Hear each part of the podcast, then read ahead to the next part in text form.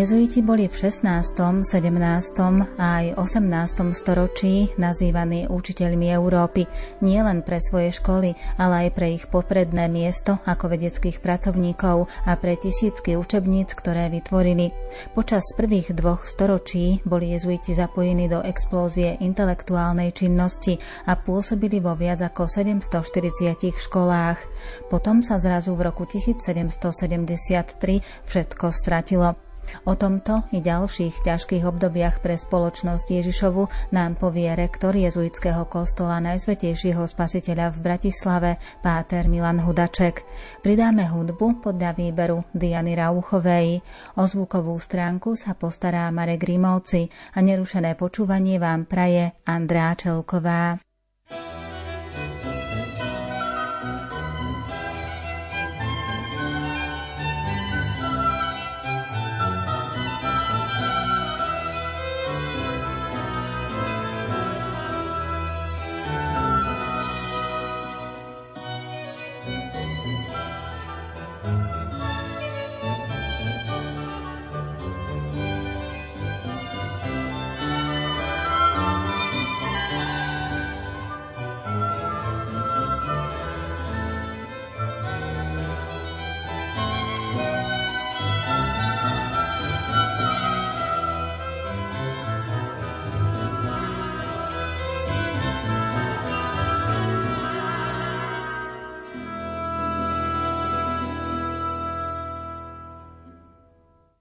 Spoločnosť Ježišova sa dostala v druhej polovici 18. storočia pod paľbu ostrej kritiky. V tom čase dosahovala rehoľa svoj najväčší rozkvet a práve na tomto dejinnom vrchole sa začalo nad jezuitmi zmrákať, a to zo všetkých strán naraz a s obrovskou intenzitou. Pápež Klement XIV podľahol tlaku burbonských dvorov, obával sa straty svojich pápežských štátov a očakával, že ostatné európske krajiny budú nasledovať príklad Henricha VIII, ktorý opustil katolickú cirkev a nasledovala ho celá krajina.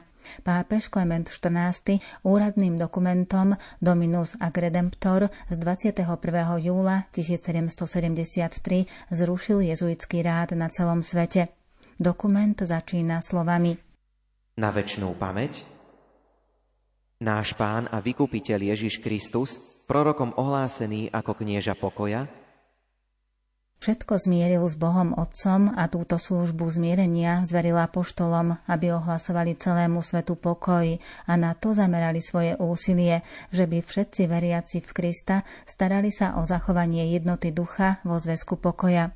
Aj Klement XIV sa od začiatku svojho pontifikátu staral o zachovanie tohto pokoja v cirkvi a bol postavený nad národy a kráľovstvá aby vytrhával a rúcal, nevočil a pustošil, aby budoval a sadil, podľa toho, či to slúži k pokoju kresťanskej pospolitosti, týka sa to aj reholí, ktoré schvaľuje apoštolská stolica.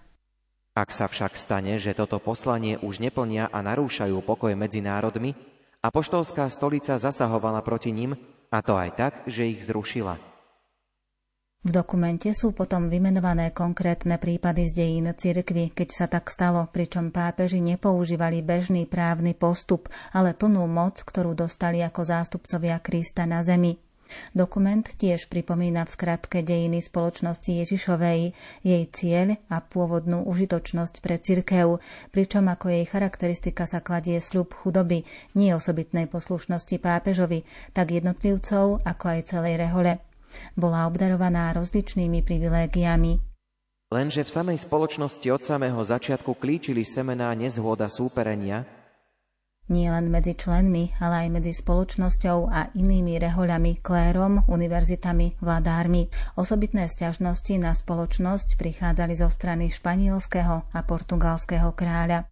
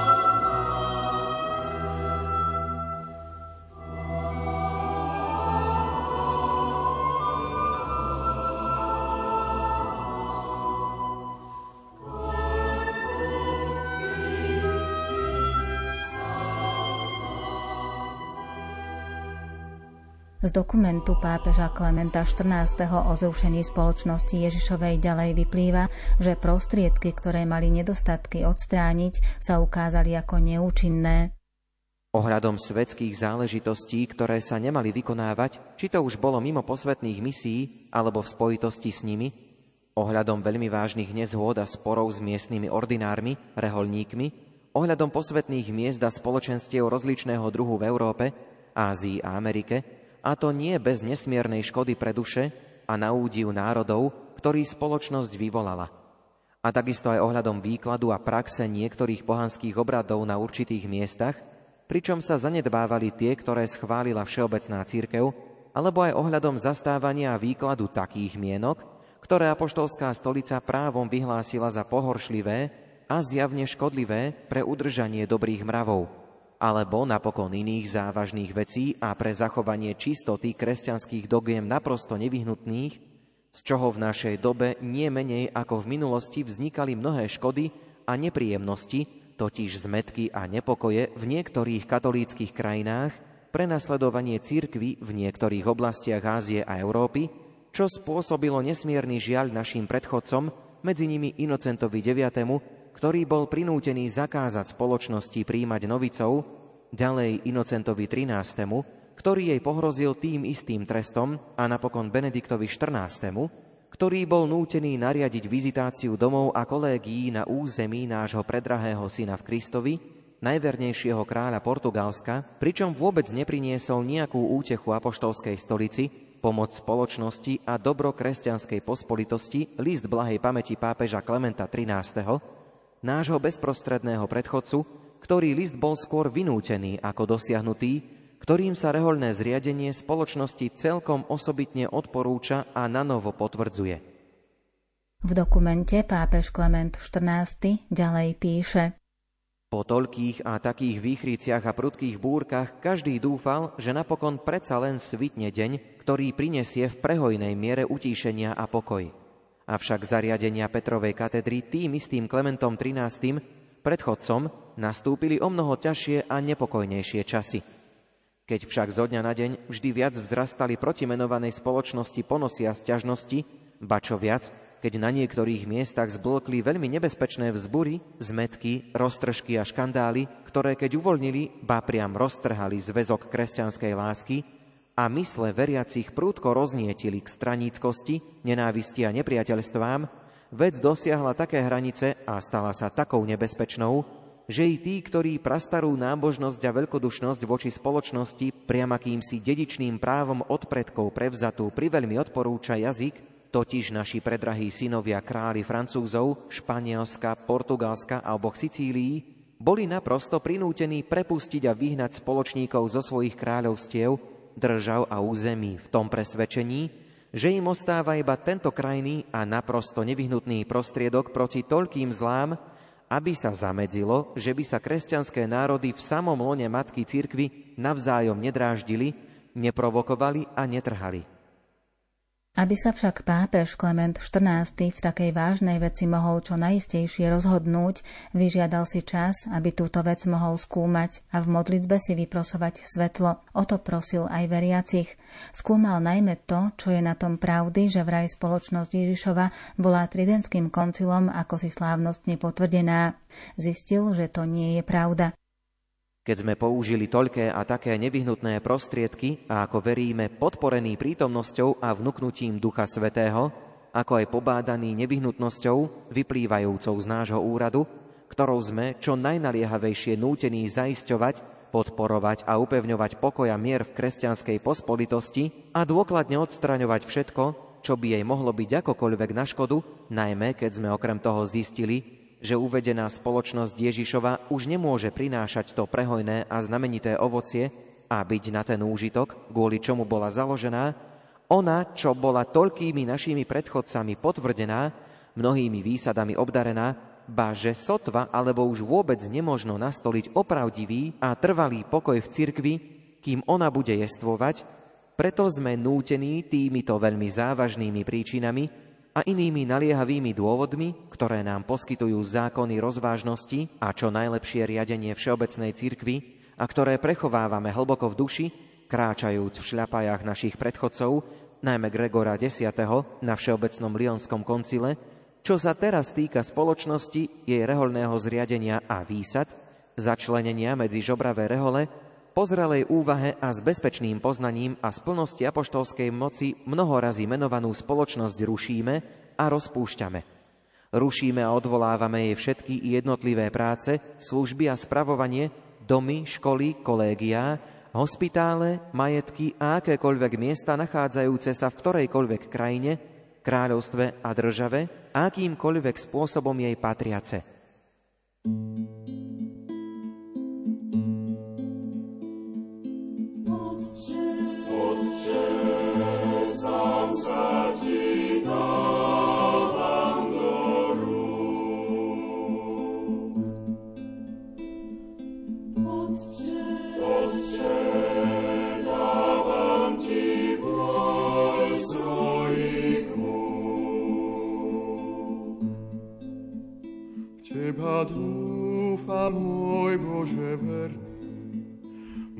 Záchranou súžení. Do Tvojich rúk dávam môjho ducha, Ty posilníš ma v trápení.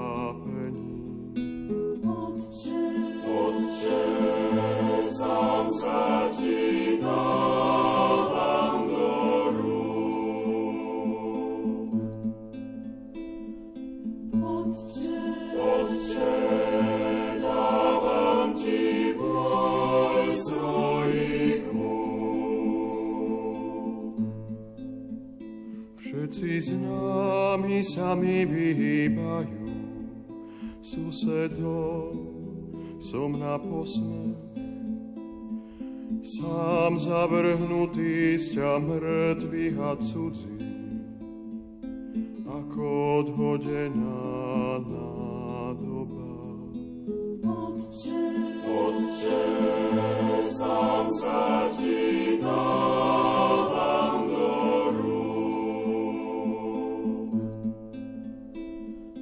Otče, Otče,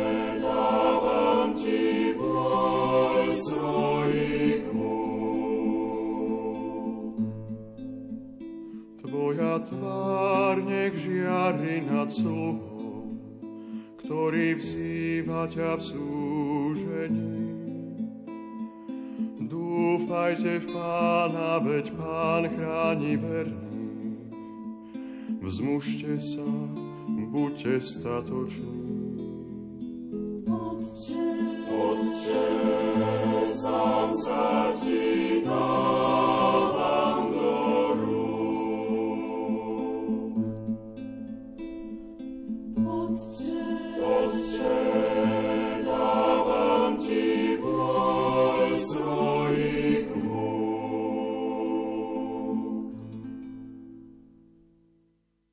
To, že jezuiti berú svoj zvláštny sľub poslušnosti pápežovi celkom vážne, je zrejme z ich okamžitého dodržiavania pápežských ediktov.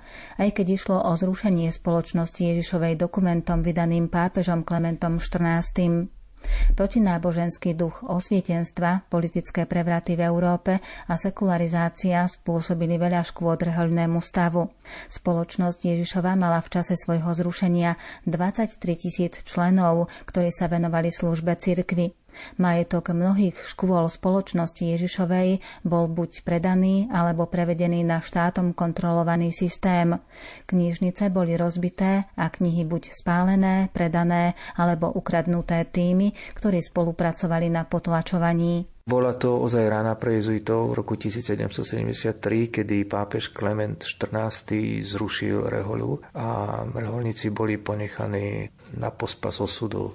Napríklad prichádzali lode s jezuitmi z Latinskej Ameriky a nikto ich v Európe nechcel prijať. Nesmerala loď pristať ani pri španielskom pobreží, ani pri francúzskom, dokonca ani pri pobreží Vatikánskeho štátu, ktorý teda pápežského štátu, ktorý jestvoval. A takto mnohí umierali na palube lodi, lebo nikto ich nechcel alebo potom nejaké dovolenie sa vybavilo, že ich môžu zhodiť na Korzike, ale to už boli len malé komunity, malé čiastky. Takže tieto etapy ťažké prichádzajú s takou nepriazňou pomerov a čias voči jezuitom.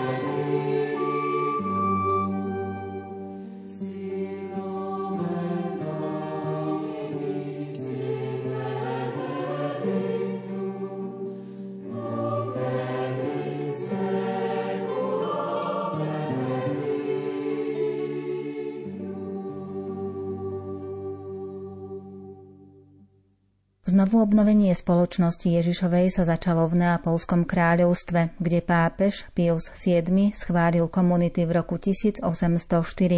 V roku 1813 dovolil, aby mohli jezuiti účinkovať v Írsku a v Spojených štátoch amerických.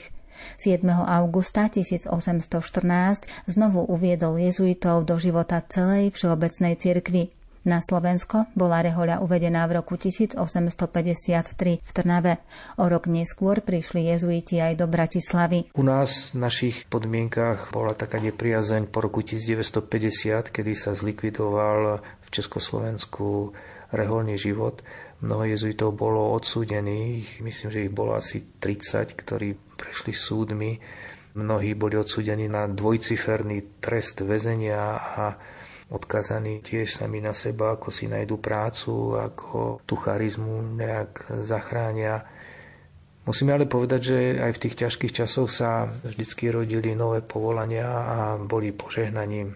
Splňa sa tak to, čo Sv. Ignác aj v duchovných cvičeniach ukladá, aby si jezuita prosil aj o kríž do svojho života, aj o tie ťažkosti, pretože práve tá dispozícia náboženská sa v ťažkostiach najlepšie prehlbuje aj udržiava. Vždycky, ako sa ľudové hovorí, že koho Pán Boh miluje krížom, ho navštevuje, že sa ten kríž mení aj na Božie požehnanie časom a z obdobia komunistického aj naša provincia mohla vzísť ako s mnohými novými povolaniami, ktoré poslúžili reholi v slobodných časoch.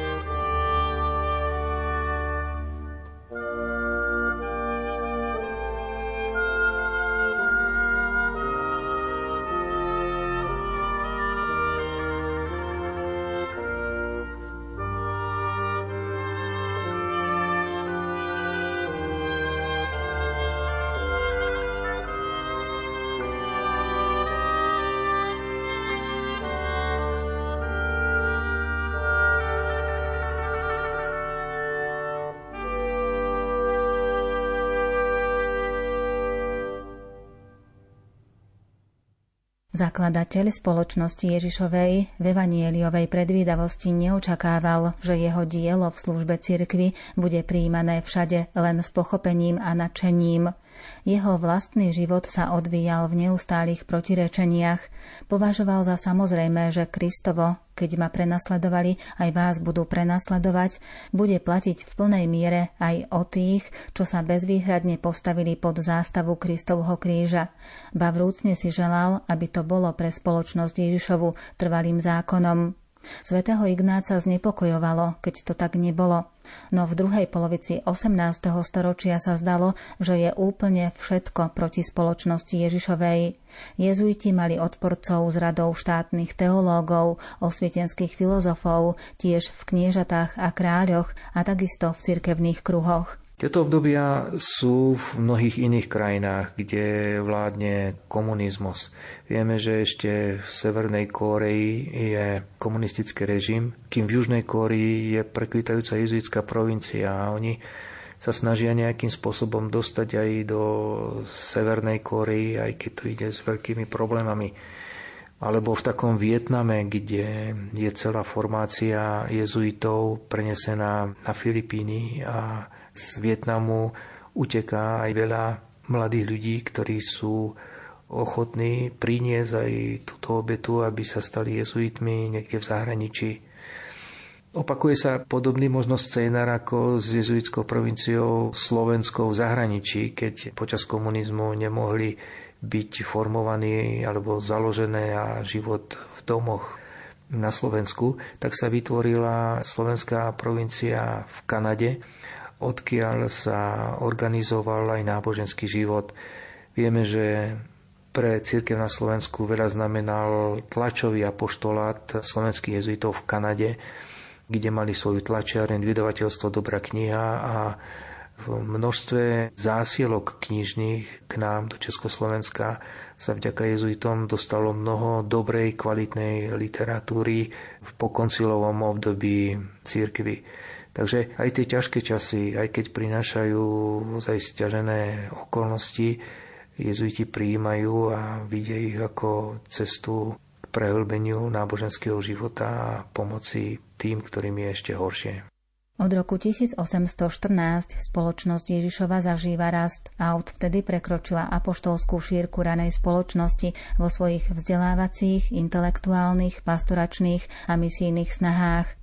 Ľuďom v krajinách, kde je naďalej komunistický režim a pretrváva odpor voči kresťanstvu, sa snažia vypomáhať a poskytujú formáciu najmä susediace štáty. Poskytujú túto možnosť jezuitom alebo ľuďom v prenasledovaných krajinách, provincie jezuitské, ktoré sú v susedných alebo v takých blízkych krajinách, pretože sme otvorení pre utečencov, pre tých, ktorí sú prenasledovaní na tú kresťanskú pomoc, treba im nejak preukázať. Ale čo je vzácne, práve v týchto prenasledovaných oblastiach sú aj veľmi kvalitní ľudia s dobrými schopnosťami a talentami, ktoré po absolvovaní aj potrebnej formácie sa z nich môžu stať dobrí aj jezuiti, aj pomocníci v cirkvi.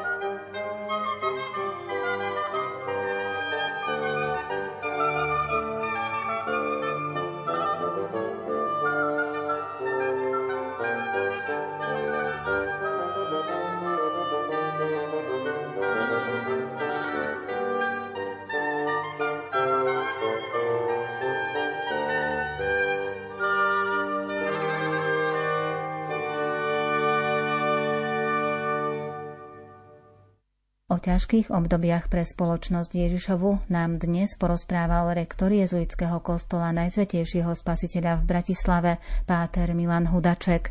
Pridali sme hudbu podľa výberu Diany Rauchovej. Texty interpretoval Ondrej Rosík. O zvukovú stránku sa postaral Marek Rímovci a za pozornosť vám ďakuje Andrea Čelková.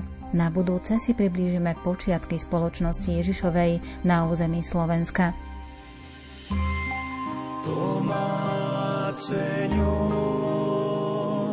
y recibir